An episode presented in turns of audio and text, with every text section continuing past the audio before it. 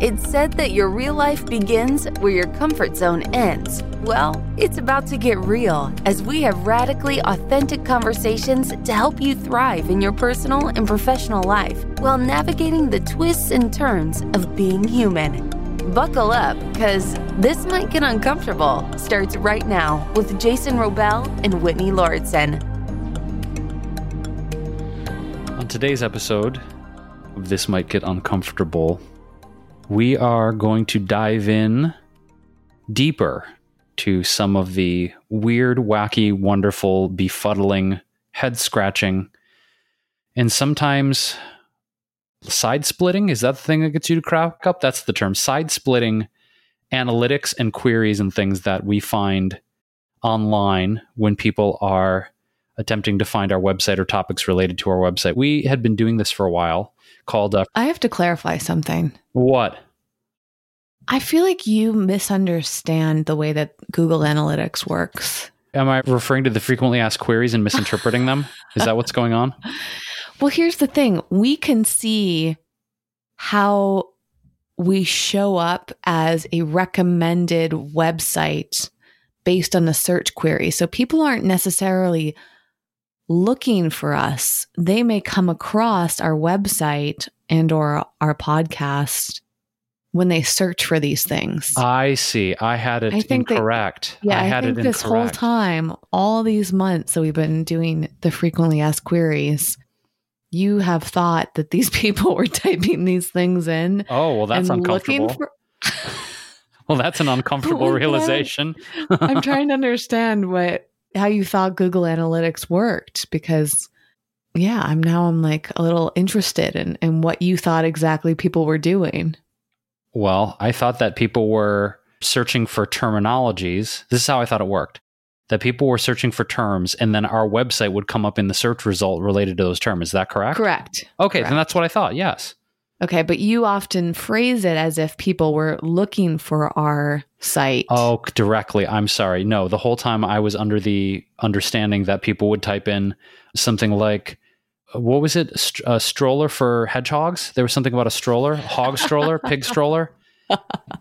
We get we yeah, and then oh, this might get uncomfortable comes up. So anyway, any look, if y'all are finding our podcast, there's some weird ass searches. Welcome well, no matter how you found us, if it's your first time listening or your 130th, thank you and welcome to This Might Get Uncomfortable, where we uh, clearly get uncomfortable from the get go. And I feel like us doing a deeper dive, Whitney, into some of these terms. I know we usually just spend about what five or 10 minutes at the end of episodes, but we've never really dedicated an entire episode to delving deeper into seeing where these searches take us content Well, I think our very first time that we talked about this, we did do an entire episode on this. So this is kind of like a part two, you might say. But it always kind of goes in different directions and it's fascinating to me. So the way that I look at these for anyone who wants to kind of nerd out and better understand what we're talking about here, you can use Google Analytics as a tool. And as we mentioned before, there are some privacy concerns with Google. So, if one really great episode to refer to is Paul Jarvis's episode on data privacy, and he actually runs a kind of alternative to Google Analytics called Fathom Analytics. And we are actually affiliates of them, but we don't currently use them yet. We haven't set that up, probably just because of a uh, combination of laziness and overwhelm. In other words, it has not been a huge priority because we haven't been that concerned with data privacy in terms of our analytics, but there are a lot of pros and cons. So if you yourself use Google Analytics and you're curious, I would listen to that episode, which we will link to in the show notes at wellevatr.com, which is spelled W E L L E V A T R.com. If you go to the podcast section of our website, there's show notes for every single episode which includes a transcript as well as a resource section so you can easily find anything we refer to, such as previous episodes and tips and tools and all of that. So we'll link to Paul's episode plus Fathom Analytics. But if you are curious about what I'm looking at right now, I'll tell you a little bit behind the scenes. So if you go into Google Analytics, you can sign up for a free account and one of uh, Paul's points is like, if it's free to you, you're paying some sort of a price. And I think actually they use this phrase in the social dilemma documentary. It's like, if you're not paying for something, then you're the product basically. And that's part of the concern with using platforms like Google is that they offer a lot of free services in exchange for your information and in exchange for being able to monitor your behavior and learn from you, which is kind of creepy when you think about it, but we've all kind of gotten used to these things. And one of the things that we can do is actually see some data on the people that are using Google as well. So to us, we're kind of like playing both roles in a weird way. And I think this is an important thing to bring up is that when you're searching on a platform like Google, unless you have like certain settings on, it can track you. It can track what you're searching for. It can track how long you're on websites, what you're clicking on.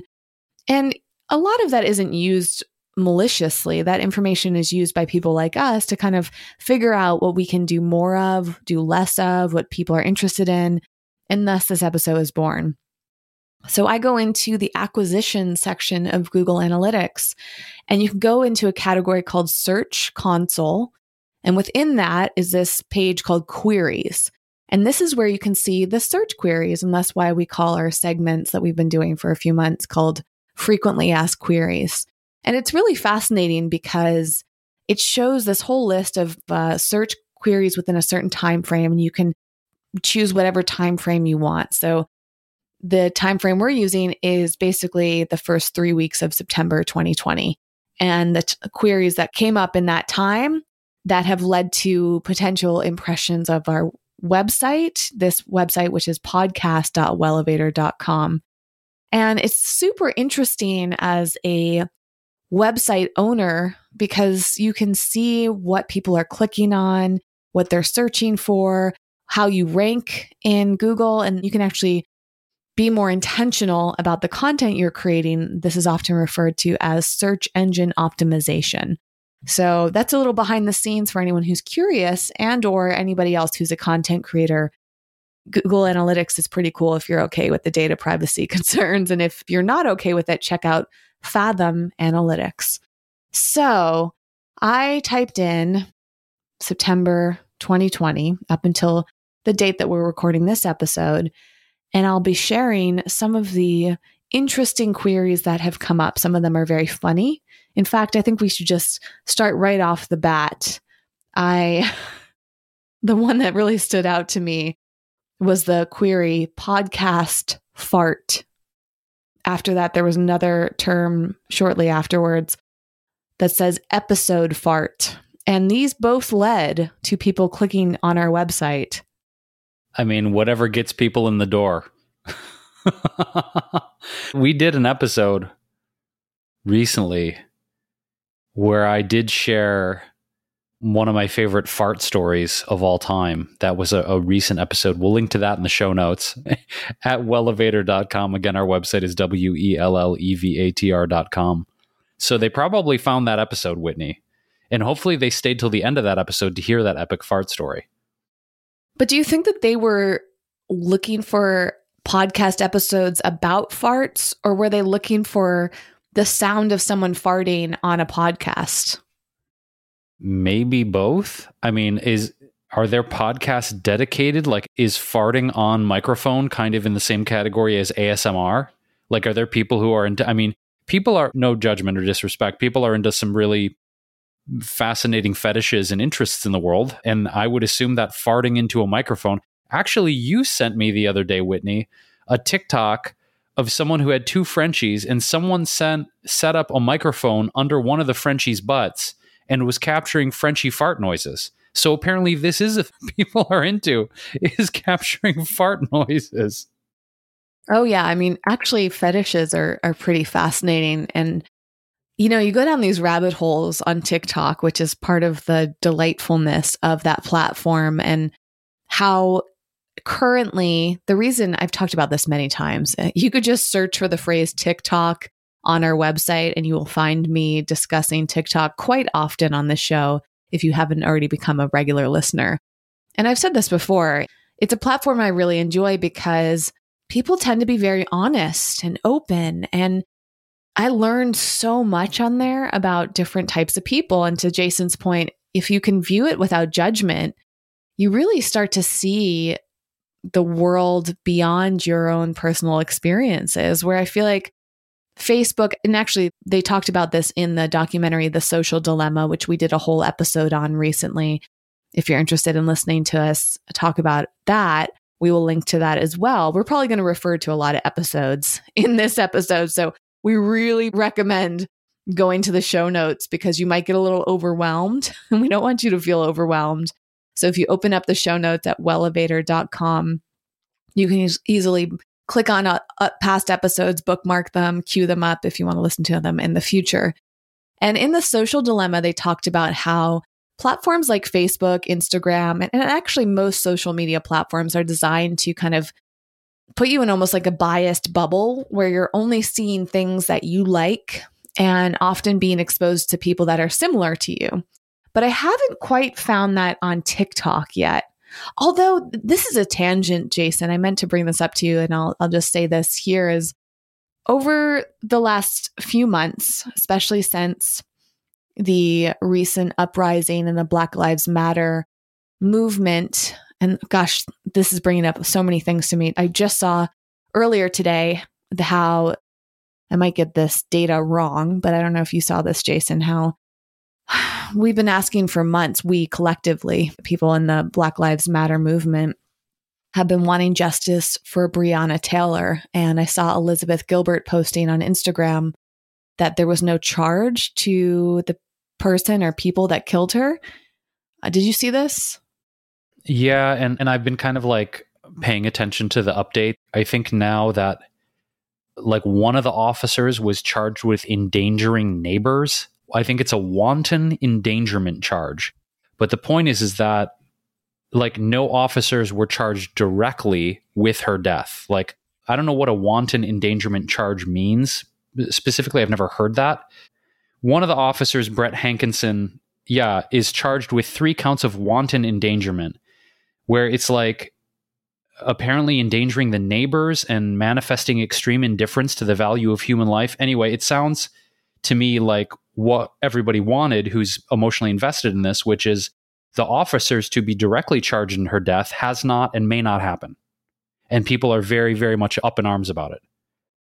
It's a frustrating thing to see happen. And there, there's a lot of injustices that are being brought to our attention these days, and it, it can be really challenging. So, a little side note I think it's worth bringing these things up on the show, even if it has nothing to do with what we're talking about because we want to continue to be good allies and raise more awareness around this. And I was in a networking group for podcasters yesterday and I was shocked.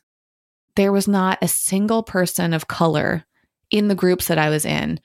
And just for context, I was like part of this online mixer for podcasters to find guests to be on their show. So a lot of our guests come from these networking opportunities.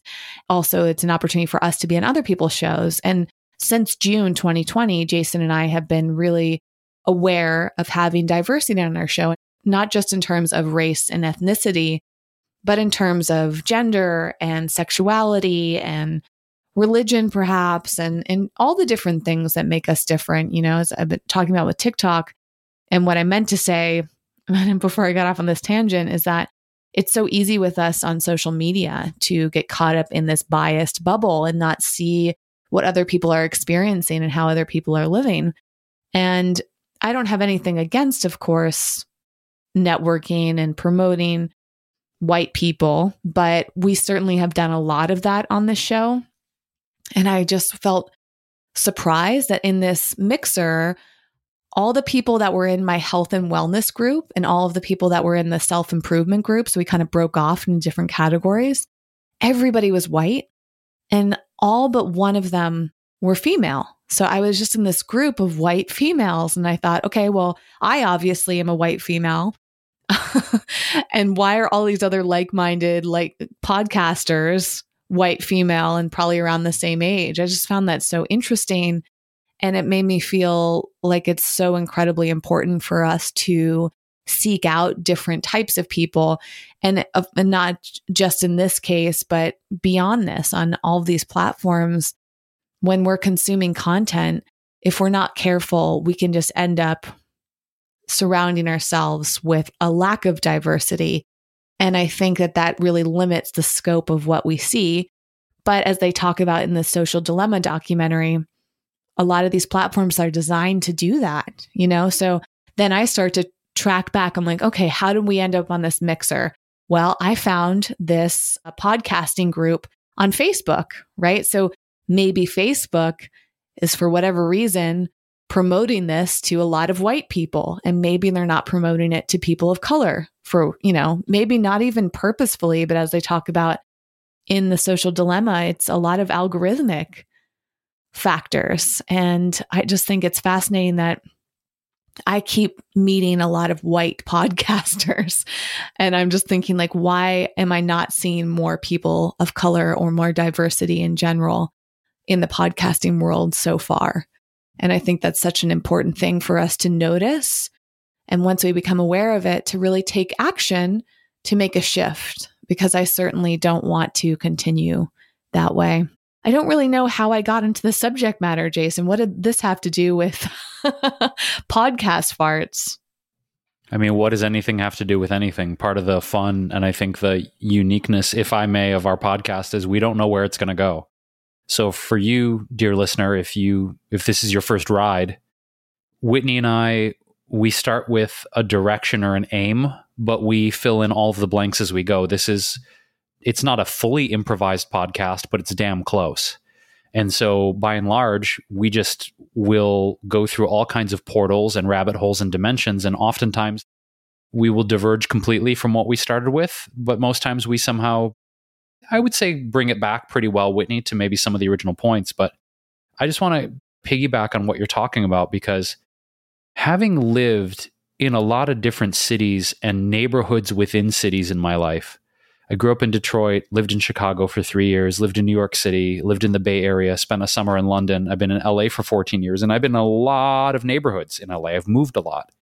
And I've noticed that there, there's an interesting sort of biological and anthropological phenomena that happens when you have groups of similar people living in an area you know, I think part of it is what we grew up with. You know, we've had many conversations in the podcast about nature versus nurture in terms of our evolution and our growth and development. But it's interesting to me, piggybacking on what you're saying about seeing so many white women in the wellness movement in these podcast groups. And I'm not trying to throw anybody under the bus or be disrespectful, but it's like I get burnt out because it seems like people are talking and having the same opinion on the same things over and over and over again. Like one of the reasons that I'm kind of slowly backing out of engaging with the wellness world to a degree is I'm really bored with the perspectives. They're very boring. There's nothing that interesting or diverse to me by for the most part because it's the same type of people with the same type of opinions just parroting each other. But we ask why that is, you know? And part of it living in these neighborhoods and seeing the similar type of people like right now I am, from what I can tell, I haven't knocked on every door. I think I'm the only partially white person. I'm partly Puerto Rican and Spanish, but my neighborhood looks to be pretty much almost 100% Latino and Latina. I've noticed that people seem to listen to the same music, have the same conversations, like culturally exhibit the same kind of things they're interested in.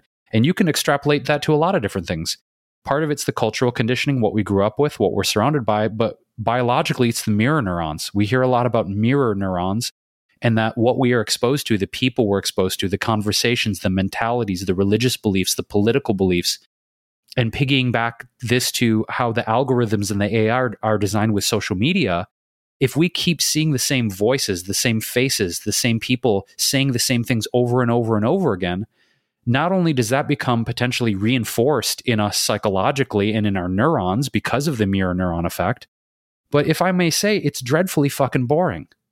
Like, I'm bored with having the same kind of conversations with people online over and over and over again. Like, I'm really craving, to your point, and the reason I'm saying all this is different perspectives, even if I disagree with them, right? Like, even if I'm like, whoa, why am I having a reaction to what this person believes? But my reactivity or my response to those things right now is far more interesting than having people that look and act like me parroting the same shit back to me over and over again. Does that make sense? Do you feel like that at all? I do. And I, I actually notice it more within myself. I'll find myself feeling unsure about what to post on social media because I don't want to add to the noise. especially as I've been developing my newer social media accounts. I've been using the name Eco Vegan Gal on social media since like 2008, I think, 2009. So it's been over 10 years, and I really want to move away from that. So I created some new accounts under my name, which is Whitney, although I had to shorten it because of the character limits for social media. So my new accounts are Wit, W H I T, Lauritsen, L A U R I T S E N. And today I was kind of announcing that on Instagram for the first time. It finally felt like, all right, I'll just mention this, you know, I'll just put slightly put it out I don't really like announcement posts in general. I feel like a lot of them are just people trying to get attention. and so I, I'll catch myself like, am I just trying to get attention here? Like, does this feel authentic? Does this feel helpful to other people? And that's really what it comes down to, Jason. I feel like so much of social media has become very cliche. And maybe that's just because we pay so close attention to it. It feels cliche to us because we're immersed in it. We see so much of it. We see so much of these people. But I don't know how cliche it is to, for lack of a better term, like the average person on social, if, if maybe they're not as exposed to as many wellness, self help, you know, personal development type people. I don't know the answer to that. And that what's tough is when you're in something trying to look outside of yourself, whether you're identifying as a certain type of person for me as a straight white woman or um what's the different word for straight jason? Oh is it like cisgendered? Yeah exactly. Yeah. For me being a cisgendered white woman right? That's the right term? Correct. Yes thank you i'm i'm still actually finding my comfort with that and i identify as she or her I find that interesting too when people put that in quotations. Like, I don't feel the urge to tell people how to refer to me as, but I feel like we're going into this time where it helps to clarify and not make assumptions, which I think is kind of neat. But, anyways, you know, for me, being exposed to a lot of other white wellness women, I do start to see a lot of these cliches that you're mentioning and you feel bored of, Jason. And and I find that re- really constraining because I don't want to add to the noise. I want to do things in a way that feels authentic to me. But what feels so tricky is having spent the past five to 10 years trying to fit in versus trying to be unique. Because I think a lot of us are conditioned to model ourselves off others. And gosh, this episode went in a direction we certainly didn't intend, but we'll just run with it. And who knows, we may never get back to the queries. We'll see. and we're grateful for you, the listener, for um, jumping on this roller coaster, this ride with us today, and uh, going in a direction that none of us foresee. But but that certainly was uh, is just kind of the way that we roll, pun intended, because uh, I said it was a roller coaster. Anyways, yeah, it's interesting. I, I watched. Did you finish watching the Paris Hilton documentary, Jason? No, I couldn't stomach it. Really? No. What do you mean? I don't give a shit. I just don't give a shit. Like there's a point where I start to see just how it's not about Paris Hilton. It's about I don't need to see any more examples of how our not just American society, definitely American society, but I would say any modern global society. You could look at celebrities in South Korea, celebrities in Italy. It's everywhere, but particularly magnified, I guess, here in America for decades now. And I guess Paris Hilton was maybe credited with the first person for being famous for nothing. You know, they made fun of it in the beginning of this documentary, but it's like she wasn't famous because she was talented or made any kind of dynamic or innovative creative contribution to the world or anything that would like maybe typically in generations past be like this person is famous and, and rich and influential because they've done something innovative and, and mind-blowing and new. Like since her we just have a never-ending rash of influencers and reality celebrities that are famous for no other reason other than we've given them attention right? So to me it was like i started watching it i'm like i don't want to watch this i don't need i don't need to know any more about this woman's life I already have enough of a disdain for the way that our fame and celebrity machine works in America. it's gross. it's just gross. So I stopped watching because I'm like, why do I need to watch this? I already have a very definite opinion of how this machine works. And she's probably the most modern example of we're going to take a person who is a rich heiress to a fortune, again, who has not necessarily contributed anything of great cultural value and make her even more famous. Like, why? Why do we do this? We're obsessed with fame and influence in this world, and I don't understand why. Why we feel the need to deify other human beings. Like, not just Paris Hilton. Again, I think celebrity in general, another tangent, Whitney, it's fascinating to me how people deify. Like, they almost make other humans godlike.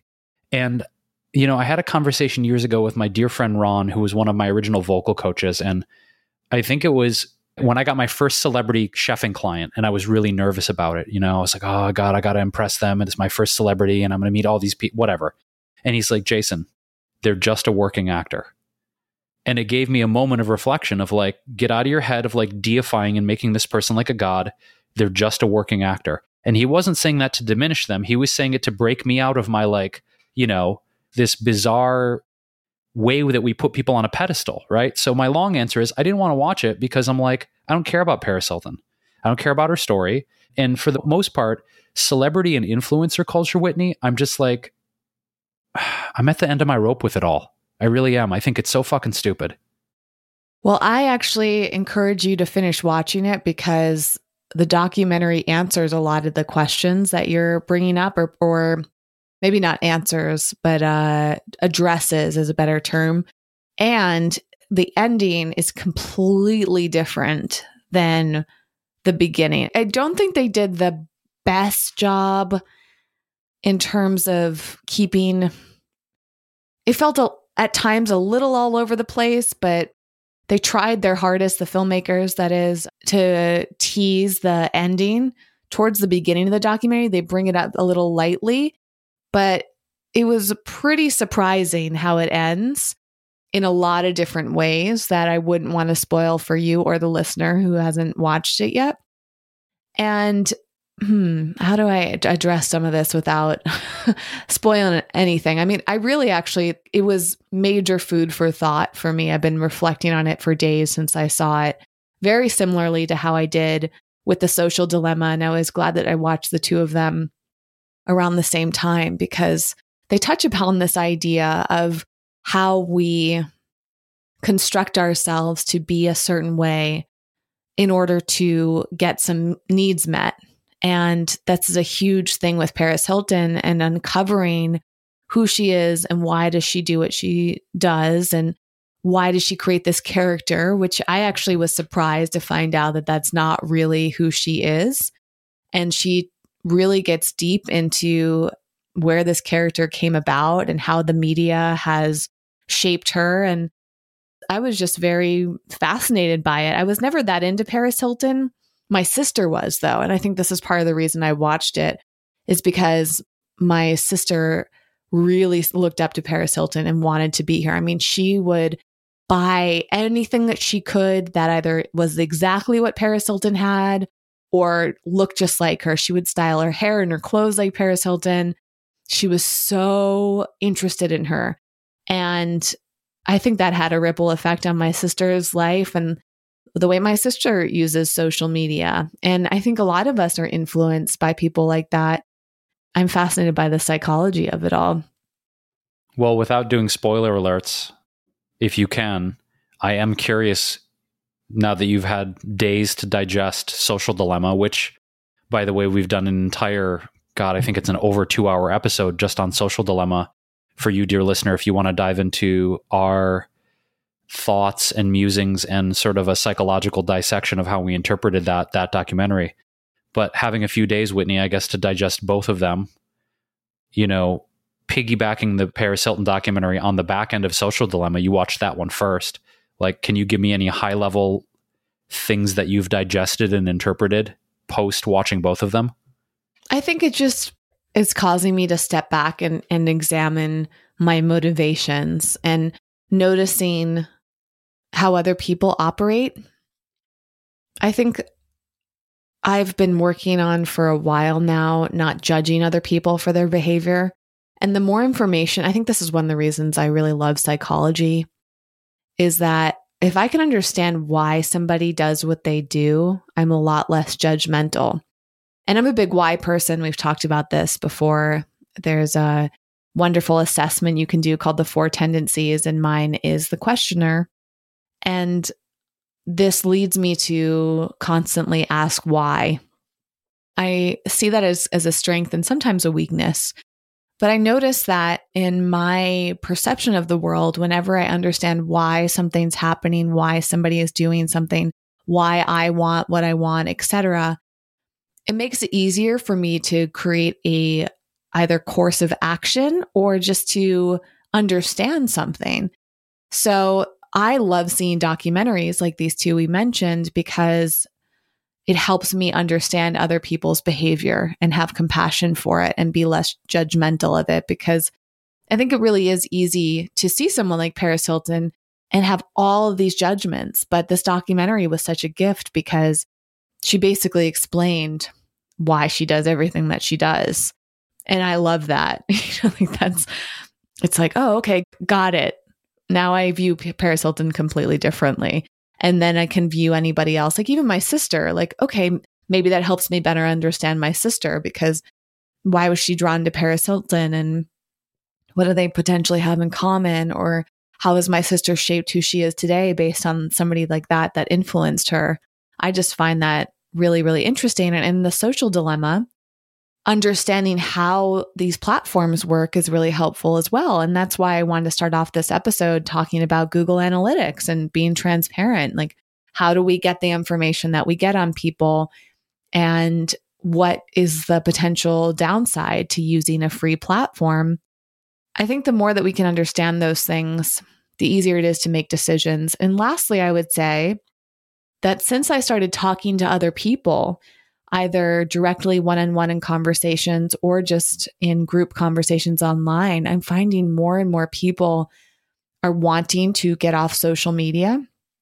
In fact, today I got together with someone I hadn't seen in a while, and he said that he's actually, after he saw that movie, put a limit on his phone to use social media for only 30 minutes a day and he's already considering doing even less than that. And this is somebody who was pretty much addicted to his phone, just on it constantly and and knew it, but yet allowed himself to indulge in being on his phone, whether it was social media or playing video games or whatever it was. And I think the more that we can either become aware about this selves for our, you know, just that awareness in general, as we talked about in, in our social dilemma episode. But then maybe we might choose to do something like putting limits on it. And I know, Jason, you talked about getting a different phone, for example. And I, long story short, ever since that documentary came out, I've been hearing more people discuss these things. And it really makes me wonder what is social media going to look like in a few weeks? Not to say that radical change is going to happen that quickly, but I think enough of a shift is starting to happen that we will notice it within the next month or so. And especially as we get closer to the holidays, and especially as we get towards the end of the year and reflecting on what this year has been like, we've got a lot of changes ahead of us. We have this huge election, which is coming up incredibly soon for us in the United States, but certainly has a ripple effect across the whole world. We have COVID that we're still dealing with. And, and there's just a lot happening that I think has given us opportunities to have these conversations and reflect more on our behavior and what we want to do about it. Hmm. It is an interesting thing to think about what social media is going to look like moving forward. What came to my mind, Whitney, was I think late last year, if I'm not mistaken, Instagram was talking about taking away the likes, the number of likes on photos, and they never did it, which is like, what happened to that? Because I remember that was getting a ton of press, mm, maybe in the fall, end of 2019. Everyone was like, whoa, what's going to happen if Instagram takes away the likes? And then it kind of died in the water. I remember there was a potential date when it was going to take effect, and then it never happened. So it's one of these things where, again, it gets discussed by digital ethicists and some of the guests that were in this documentary, The Social Dilemma, that there are people within these companies that want to do better, that want to create more ethical products and products that honor the humanity of its subscribers or users. But, you know, when you have a business model that is generating billions and billions of dollars of revenue, what incentive does a corporation have to stop doing what they're doing? You know, if you have this massive megalithic corporation like Facebook, for example, who also owns Instagram, or Google, who also owns YouTube, the, you know, what ethical incentive do they have from the top down when you know there are literally hundreds of billions of dollars flowing in? They're like well why stop? You know that was one of the positions they posited in the movie was when you have a publicly traded company you have the concerns of shareholder value and stock price. You have a board of directors who wants the co- corporation to succeed you you you have these internal and external pressures kind of coalescing to create maybe a zero sum game. And I bring up that Instagram example because I personally was all about the idea of taking likes away and taking the numbers out of it. Or there was even a potential idea that they were going to maybe even take away the follower counts. And I thought, wow, how different would it be if people were posting almost like the early days, like you were talking about in a previous episode, like how fun and open and playful it was. We weren't doing it for business reasons. We weren't, weren't doing it to pad our numbers to try and get business deals or book deals or record deals or any of the stuff that people do it for now. But if we were to take away follower counts and we were to take away the actual numerical metrics of it, I wonder how people would respond and engage with these platforms differently if we just took all those metrics away. So the question is like, you know, yeah, I mean, in terms of ethics, you know, how do we create a bridge, right? Because I, for one, don't just want to stop with caring for my own engagement, whether that's getting off social media completely or getting a different phone or muting all of my accounts, you know, all of these things I'm considering or some combination of them. But what I feel kind of motivated to do is add to a conversation of how do we create influence on these corporations to change things? You know, it's almost like a mirror, I suppose, of the vegan movement, where it's like, we can change our eating habits and our consumption habits on an individual level or maybe on the level of our families.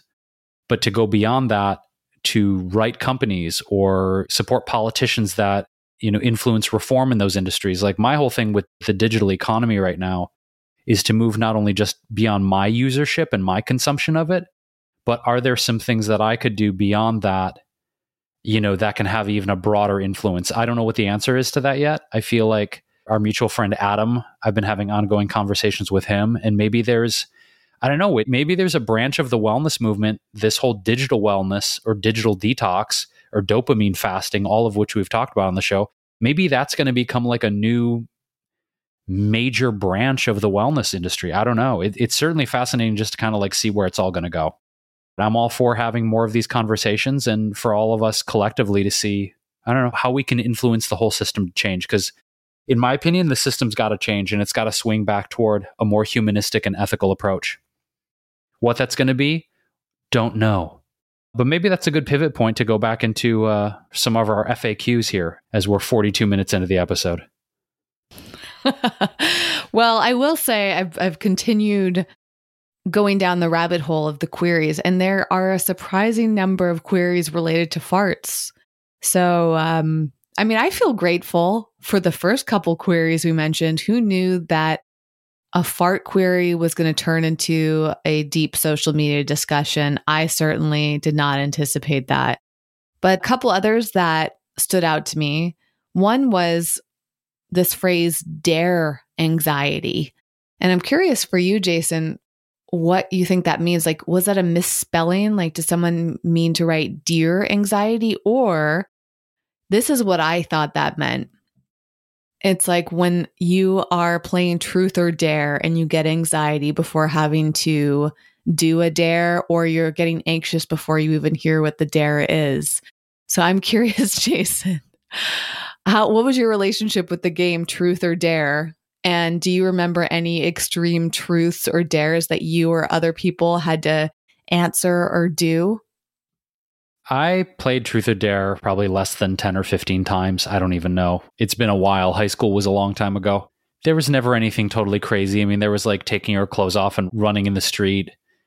There was definitely like makeouts and the grabbing of boobs. I mean, there was nothing like crazy that ever happened.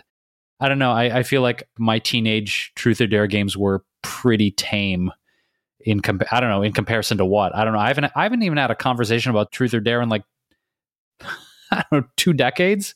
I don't even know, but nothing ever like super wild happened for me. Yeah, it's funny because I actually have a sense of anxiety just thinking about truth or dare, but it was simultaneously that feeling of excitement. That game like brings up good memories as well as as anxious memories if that makes sense. And i don't really have any major that come to mind. I am somebody that often enjoys sitting back and watching instead of participating. So if i could simply just watch people play truth or dare i think i'd be a lot happier than having to actually participate in it. I guess like the truth always seems like it'd be a little bit easier but what if somebody asks you something really embarrassing, which they tend to want to do because it's like, well, if you don't choose the dare, we better ask you a really embarrassing question or something that we know that you don't want to answer. And then when I was playing Truth or Dare, there was also like the double dare, which I don't remember exactly what that entailed, but there was board games. I think there was that Nickelodeon show Double Dare or something. And it's just something kind of interesting about seeing people do uncomfortable things. So it definitely ties into the topic of discomfort because opting into that game requires some bravery and it requires you to get uncomfortable. I think often the dares would seem really extreme and would involve like nudity or not like in a pornographic way, but just like, ooh, like you're going to have to moon the room or something you know, like stupid types of things like that, of, you know, streaking or something like that, which were just more amusing than anything else. Uh, it was like pushing boundaries, I think, and definitely enjoyed when I was younger doing things like seeing how far you could get somebody to do something. But I also think it's interesting, Jason, that you equate that with high school. But who's to say that truth or dare has to be limited to an age? Why couldn't you play it now? And what would truth or dare look like for you right now? Like if you and your friends were going to play truth or dare. I feel like hot sauce would be involved in some capacity. Like, you know what? Here's a guilty pleasure of mine. I don't watch these often, but when I do, I go way down the rabbit hole of people eating super hot peppers and hot sauce. Like on YouTube and Instagram, there are videos of people that will eat like ghost peppers, Trinidad scorpion peppers, and I think the hottest pepper now is like a Carolina Reaper. I think that's the world record holder. And some of these videos are absolutely hilarious of people like, why do you find so much pleasure in, in watching somebody in pain? Because they're doing it to themselves. Because they know what's going to happen and they do it anyway. And the ego of some of these people, and then their reaction is, it's just hilarious to me. So I feel like an adult version of Truth or Dare some of the dares for me would definitely involve like ridiculously hot peppers and making people eat them. I feel like that would, that would definitely be part of it for me. And maybe that's re- revealing like a devious trickster part of myself, but I don't know. For some reason, hot sauce and hot peppers just is the first thing that came to mind, Whitney. Well, it is interesting. When I looked up dare anxiety, I realized it is actually a technique. Dare itself is a way to end anxiety and stop panic attacks. And it's a a wellness technique that you can use. And now that I'm reading about that, it does sound familiar. So if you were looking for that, I hope you found it. I'm sure you did, because if you type in dare anxiety, we uh, showed up pretty far into the recommended results that you can get on Google. So uh, it's it's just interesting. The more you learn. Another one, I'm curious if you know this off the top of your head, Jason. Can cats eat beyond meat? No idea. No clue. Um Hmm. I mean, I assume that they could. I don't think that one would want to exclusively have a cat be eating a plant protein. You know, one of the things that I made sure that I did, you probably remember this, Whitney, before I adopted my OG cats, my oldest cats, Lynx and Claudia, who are now, they turned six in the springtime. I actually consulted with multiple vegan veterinarians, meaning these were veterinarians who uh, their personal ethics happen to be vegan. I also consulted with Jackson Galaxy when I first met him, which was Jackson. Shout out to Jackson Galaxy. Loved my cat from hell. Really cool guy, great musician too, and also vegan. Jackson Galaxy. So I consulted with our friend Armaiti May. I consulted with Jackson Galaxy. There were two other vegan veter- veterinarians, and I said, "Hey, I'm thinking about adopting cats. I'm reticent to feed them a flesh diet. What do you think?" And every single one were like, technically you could feed your cat a vegan diet, but the alkalinity of the food is going to tremendously stress their endocrine and their urinary system to the point where you will have to add a basically an acid booster. They all said you have to add like an acid supplement into their food and you'd have to get their kidneys checked quarterly. I'm like, I'm not going to do that. You know, they're biologically designed to eat animal products. So, one thing people may not know about me, and I, I get questions t- from time to time on social media about this. I personally follow a vegan lifestyle and have done so for what 22 years now. My cats are not vegan. They will eat some food. My cat Julius and Lynx, they love greens, so they do eat some plant food, but not exclusively, and nor do I think it is advisable based on the information I've obtained. So that's a long way of saying, yeah, your cat could probably eat beyond meat, but I wouldn't necessarily like give it to them every day as a food source. That makes sense. I wonder if somebody is looking for it to be a food source or like, whoops, I gave my cat Beyond Meat. Is that okay? okay, this one's kind of interesting and also random. I'm just pulling out some of these queries and just to see how Jason answers them. Do hotels charge if kid pees bed?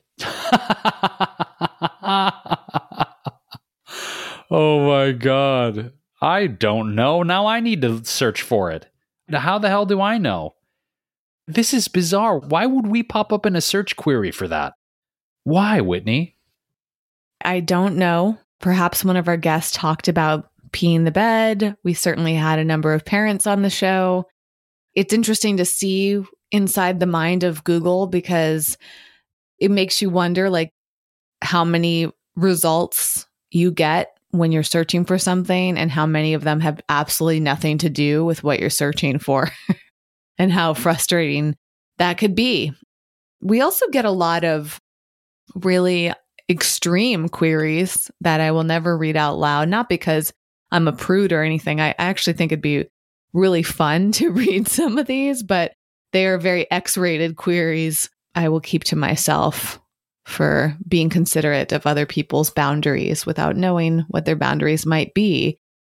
But uh, I could certainly create a whole collection of really extreme queries that people type in. And some of them are, most of them are sexual that I'm referring to, but some of them are also potentially um like one is kind of suicidal sounding and it just makes me feel compassionate for somebody, like wondering, are they actually considering suicide or are they just searching for things out of curiosity? So it is really a fascinating look into the the psyche of uh, the average person online, you know?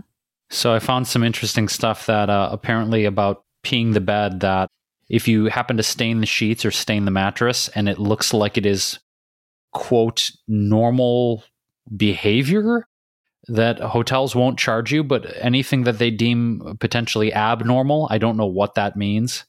They have the right to charge you. So I suppose peeing a bed, it's a bit hard to say whether that covers the normal activity or the abnormal activity category for a hotel chain, but it led me down a rabbit hole of looking at what people find in hotel rooms and what you find using a black light and it is not surprising, but also pretty disgusting. So, not to dissuade people from staying in hotels, but all kinds of, boy, oh boy, all kinds of fluids and genetically related things people are finding in hotel rooms. It's pretty, if you go down the rabbit hole, it's pretty disgusting. Another reason for, or another benefit, I should say, to sleeping in your car like I do currently, not full time. I mean, while I'm traveling, in fact, I, we've done a number of episodes on my experiences getting ready for a cross country road trip and camping. And We did summary episodes, and I'm sure we're going to address it again because at some point I will be driving back to Los Angeles from the East Coast. And I'm sure I'll have many more stories to share. But I already do have a few as a side note. I cannot say enough about how awesome it is to have the ability to stay in my car, which gave me the sense of simultaneous safety and vulnerability, I would say. And it's been a really interesting opportunity for me to examine myself because I feel safe in the car in terms of what you're speaking of, Jason. You know, like I get full control of the mattress I'm sleeping on. I know where it's been. It was brand new when I got it. It's the Tesmat for anybody curious.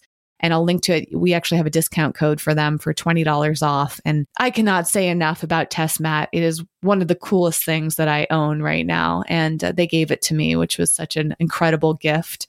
Very generous of them. And they're actually very affordable. I think they're around $250. And then if you want the privacy screen, which I think is a really important element of this, I think all in all, it comes to 300 or 350. And if you have a Tesla, you can pick this mattress and the privacy screen based on the model that you own and set it up. And if you don't have a Tesla or you're not planning on getting one, you can look into different options for your car. There's actually a lot of mattresses that you can use. Some go into the back seat of the car and they kind of blow up so you can sleep across the whole back seat and make it really comfortable. There's all sorts of neat ways to sleep in your car, whether you're doing it like I am as a temporary way to avoid staying in hotels or maybe you travel a lot and you need an alternative to hotels to save money. Or maybe you, you are living in your car, you know, whatever the reason is, there are so many creative ways to making that happen.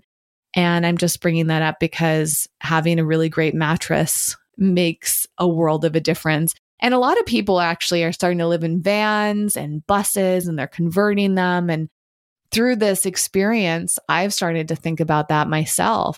I really had this dream for almost 10 years now of traveling around and living in some sort of non permanent way. You know, at first, I remember in like 2010, no, I should say 2011 or 12, I met this couple that just were always on the road and they would live in different Airbnbs and VRBOs and all those different options. And I just thought it was so cool. They just like do a long term rental and they'd stay for however long they could. And then when they had to leave, they would pack up the car and move to another place.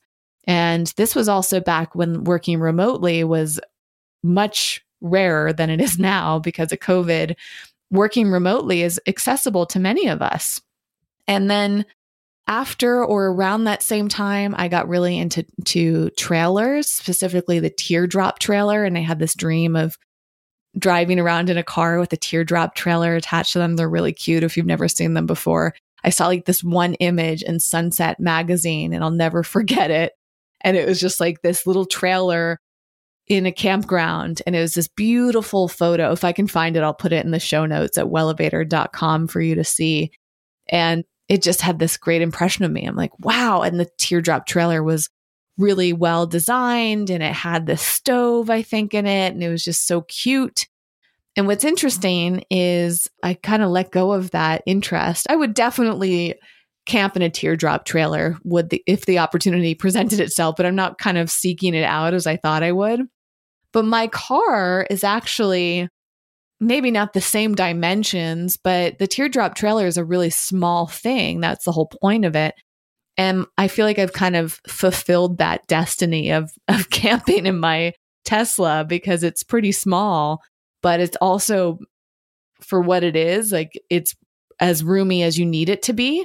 And I just camped in it last night in my friend's driveway as an alternative to sleeping in her home because I was trying to reduce both of our exposures to one another. And you know, when you're in somebody's home and touching all the different parts of their living space and just kind of breathing the same air on that regular basis, not to be paranoid, but just trying to be really mindful.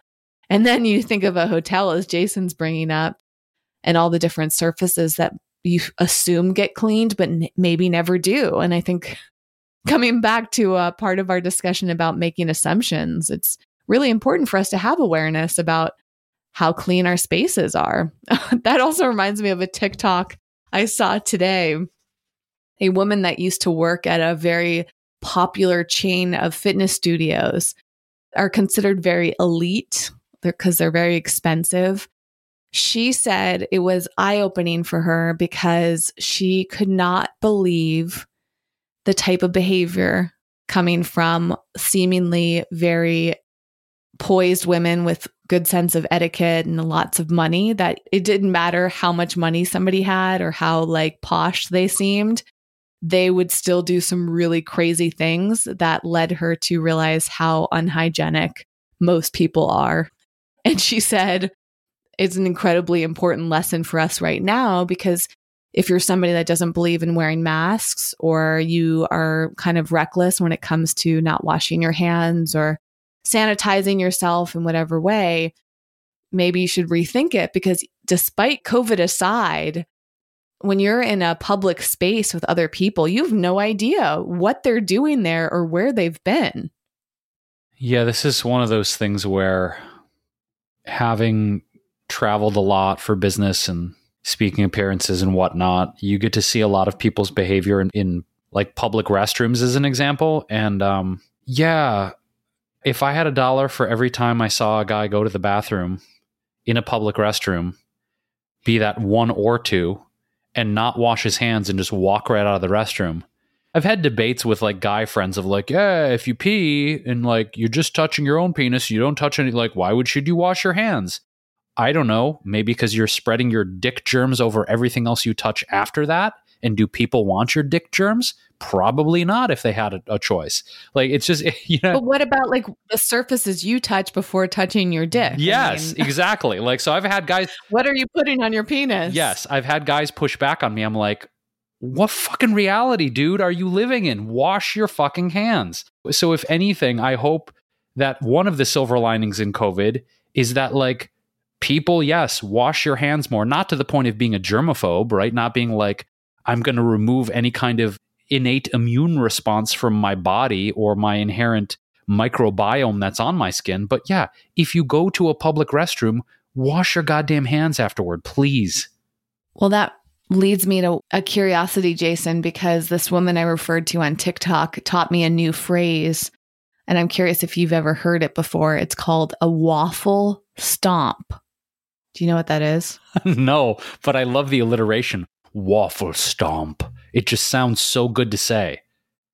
Well, then you might not want to look up what I'm not going to say what it is. So you and the listener would have to go look it up if you, since you don't know what it is, Jason. And for anybody who's listening who's never heard this phrase, I will just preface it by saying it's a very unsanitary thing that apparently a lot of people do in public showers this woman again like i'm not going to say the name of the, chain that she worked at of fitness studios but it's a chain that i associate with women that i would imagine had a lot of etiquette and she said it was incredibly common for them to see the aftermath of a waffle stomp I just looked it up.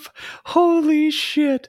I just looked it up and one You know what? Spoiler alert, I don't care one of the first articles that came up was recent study finds that one in 30 people poop in the shower.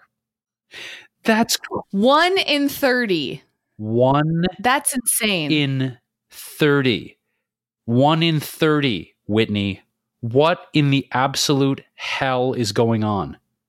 I think the only time since we love telling stories like this, and so this is the TMI section for anybody who's still listening and gets grossed out, you could fast forward a moment, a few minutes. But in case you're curious and you like stories like this, I'm going to share it. Um, just like Jason shared his fart story, which comes full circle because that's how we began this episode. So maybe that means we're getting to the end of this one. I don't know. We never know when these episodes are going to end. Um, I was trying to think like, have I ever done that? Have I ever been tempted? I don't think so. And I was trying to also, when I was hearing about the waffle stomp, I'm like, what would compel somebody after they take a fitness class or before perhaps to say, you know what? I'm going to shit in the shower. Like, why? I guess to me, the compassion would be maybe it's an emergency, right? Like, maybe you didn't think you were going to have to go to the bathroom and then here you are in the shower and the toilet's really far away and you're wet and you're thinking all right maybe i can do this in a way that no one will notice right like i'm assuming that's what a lot of people are thinking about unless it's some sort of guilty pleasure they have i mean like i guess if i was cleaning up after myself and maybe there was something left over from using the bathroom Although one time, the memory that came up for me is I was dating someone new years ago and we were sharing a hotel room and it was really small and I was just so embarrassed. I remember I turned on the shower. I was uh, going to take a shower, but I went and used the toilet first while the shower was running. I remember I felt so bad because I was wasting so much water, but I used the shower as a way to cover up the sounds of me going to the bathroom because I didn't want him to hear and I was so embarrassed. So I didn't actually go to the bathroom in the shower, but I jumped in the shower immediately afterwards to take a shower. So, how about you, Jace? I'm just reveling in this statistic. I'm reveling in it. As we do, it's our commitment, as bizarre or unnerving or disruptive as the research is, we are going to link to this study, which is on ruinmyweek.com, that links to a British study. Apparently, this is the metro.co.uk that yeah 30 people in this study admitted to having pooped in the shower which is the waffle stomp in case you listener had not made that connection of what waffle stomp is I mean, maybe I don't feel a sense of judgment right now, Whitney, but maybe this is a more normalized thing in human society than you and I thought. If one in 30 people have admitted to doing it in this study, maybe you and I are, are outliers. I don't know. I mean, I will admit to doing one thing before I end this and let you jump back in. I have peed in sinks, and here's the reason I've peed in sinks. I have peed in sinks when I've been in uh, situations where the walk, I had to pee so bad that the walk to the restroom was longer than me going to a sink and urinating in a sink. I have urinated in a sink before, but that's as far as I've taken it. That does bring back one other poop story that I'm way too embarrassed to admit on air. So, Jason, I will, I could tell you offline if you'd like. I don't mean to be a tease, but it's like one of those boundaries. But I remember basically it's a similar story in which there was a sense of urgency and I couldn't make it to the bathroom in time and I did something that I've never done again in my life. But that's like maybe a lot of people can relate to that. I think there's so much shame around using the bathroom that we're afraid or we might assume that we're the only ones that have done some of these things but those statistics are are actually very eye-opening and, and recognizing people do s- things that we perceive as strange or odd but maybe it's normal to them and i think coming back to the hygiene side of it is you just can't assume that people are courteous or people are living life the way that you do. And I think that's the big thing with me when it comes to being precautious with COVID.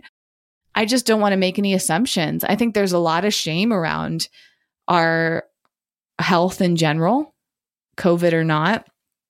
And I think a lot of people feel like they need to do certain things to keep up appearances, but we have no idea what people do when we're not around, when we're not looking. And so we're watching out for ourselves and others by making our decisions. And that's part of the reason I'm I'm so cautious. That's why I have been using hand sanitizer. I used to be so not anti hand sanitizer, but I was just like avoided it because I thought like this is actually going to do me more harm than good. But now I use hand sanitizer very frequently, especially if I'm around other people. And same thing with washing my hands and wearing a mask and washing surfaces and all of that, keeping my distance. And it's really awkward sometimes. And sometimes I'm afraid that I'm offending somebody, but I have to take it. I mean, I believe that it's important to take it seriously. And I'm also trying not to judge other people for their decisions because we're each entitled to it. We just have to remember there's a ripple effect. And when you hear stories like this, even if it's not COVID related, it does show you that there's bacteria all over the place, you know? And even if you're not a germaphobe, you might want to be a little bit more mindful about what you do. And for example, just make sure you wear a pair of sandals or flip flops when you get into a public shower. I think that's the biggest lesson we can get from this.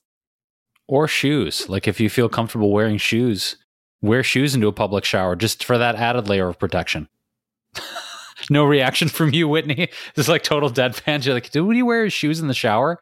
Sorry, I'm, I'm too busy looking our analytics and wondering why so many of them are related to farts. Like we've created a monster. For example, on this one page, I have let go one fart version, liquid fart, love is like a fart.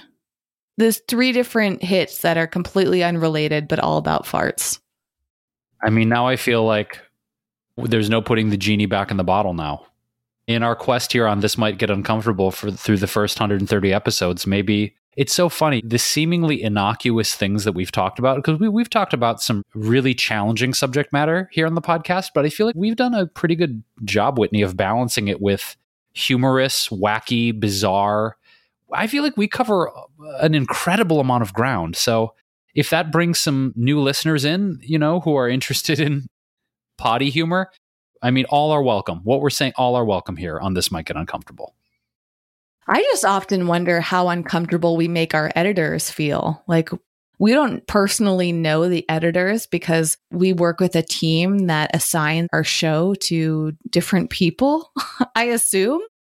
Perhaps the editors listening right now and can tell us the story. Are there are there several of you or is there just one of you? I don't know. I kind of assumed it's it's a few different people that edit our shows. And I just wonder what do they think when they're listening to our episodes, Jason, how often do we make them uncomfortable? and, and I also wonder, like, has there ever been a case where they're like trying to reassign our show to somebody else because they're so uncomfortable? They like dread listening to our show because we have three episodes a week. And what if, like, every time a new request for editing comes through on their end, they're like, oh God, do I have to edit the show? Can't you do it, Susie? Susie. It's my mom doing the podcast editing. Yeah, I it's funny you bring that up because who knows? I mean, do we ever really know the full ripple effect of what we put out into the universe and how it affects people? We never really fully know. So perhaps this podcast has pissed people off, stoked their curiosity, made them scratch their heads. Maybe they think we're a couple of complete wackadoodle bizarros. We're just going to keep going till we don't want to do it anymore. So rest assured, we've got more on the way. We do. We're not planning on stopping anytime soon. But I mean, I think this podcast, Whitney, is an exercise in you and I branching out, first of all, creatively, but also doing what we feel in our hearts is to do and not really giving a shit about the response, not completely disassociating ourselves if people were to be angry or want to throw a coup and overthrow us. But I don't know. I feel like part of the thing I'm getting from this podcast experience is giving ourselves permission to talk about and explore and research and pontificate on whatever the hell we want. And I feel very liberated as a result of that. I do too. And this episode is the perfect example. And it's funny too, you were talking about your mom, and I'm continuing to scroll through all these queries, and there were several that were about mom farts. like, do you think somebody is like specifically looking for like videos or like audio recordings of mothers farting. Like, you know what? That could be like an OnlyFans account. Like, this is what's interesting is there's something for everybody out there. I think OnlyFans is such a fascinating case study because there's a lot of people that go on there and help fulfill all of these fetishes. I also there's a query that's just one word, my fart. Like no space in between as if it were like myfart.com or at myfart as a username. I'm not even sure what to say anymore. I feel like maybe we've taken this as far as it wants to be taken right now. Maybe we have. you don't want to hear any more fart queries. I think I'm good.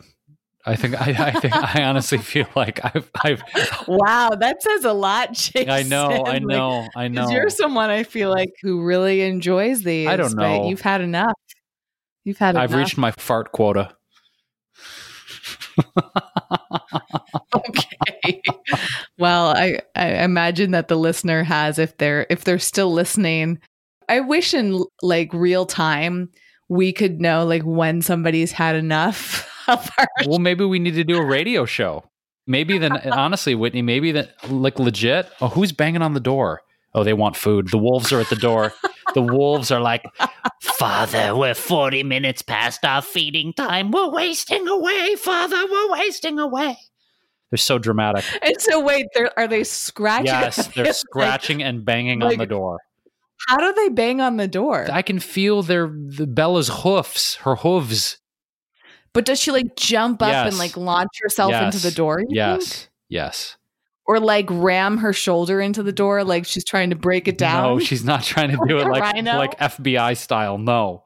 No, she's just putting her hooves on the door and banging on them because I hear you. I hear you. So maybe that's a sign we need to wrap up because yeah, the wolves are at the door and they want dinner. But how do we wrap up this episode? Because it really went in a lot of different directions. Like, well, bye everyone. Thanks for listening. Yeah, that's pretty good. Yeah, if you guys want to delve into more of our bizarro, tangential, curious cacophony of subjects, and it is one of your first episodes, or maybe it is your first, you can dive in to all of our episodes. This is our 130th episode. And we're doing a lot. We're doing three episodes a week. So we definitely have tons of subject matter. Again, some of it a deeper introspective peek into the inner workings of race and economy, mental health, spirituality, our physical health, our relationships. We cover a lot of ground that is very serious subject matter, but then sometimes we'll talk about poop and farts and crazy stories. And we want to give you our version of the totality of the human experience as best we can. Of course, we're never going to be able to do that because of the depth and the breadth of the human experience, but we're trying to do our damnedest to deliver that to you here on this might get uncomfortable. So for more, yeah, you go to our website, which is wellevatr.com. It's W E L L E V A T R.com. You click on the podcast section and it will take you to all of the episodes and all of the show notes for those attendant episodes. Whitney, you wanted to jump in. You have the floor. I just wanted to say that Perhaps these queries are giving us a look inside the lens of fart popularity. And if you, dear listener, are still listening, you probably have an interest in farts, and that's okay.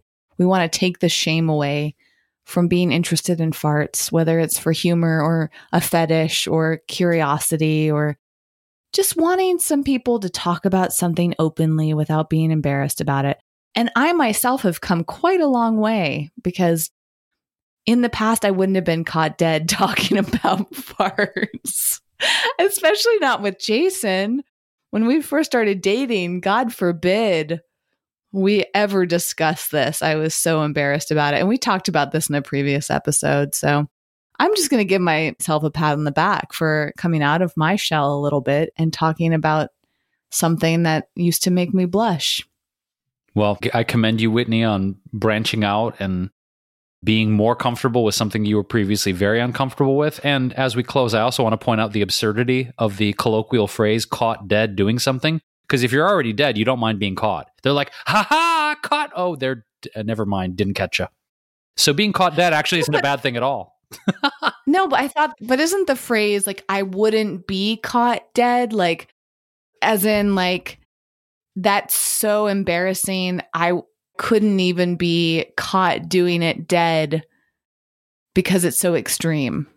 Oh, like you were in the process of doing it and you passed away and you died while in the process of doing the thing?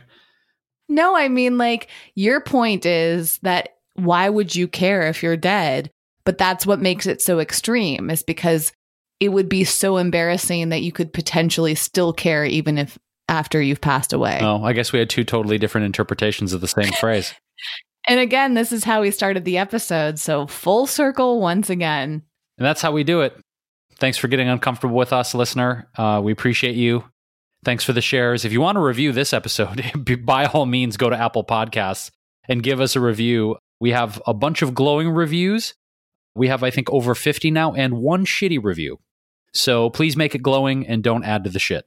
Thanks unless you want to talk about shit in your review as a compliment, then that's the type of shitty review we would like to read. bada boom, bada bing. Thanks for listening and getting out of your comfort zone with us today. For show notes and more high performance resources to help you thrive, go to wellevatr.com. That's W E L L E V A T R.com.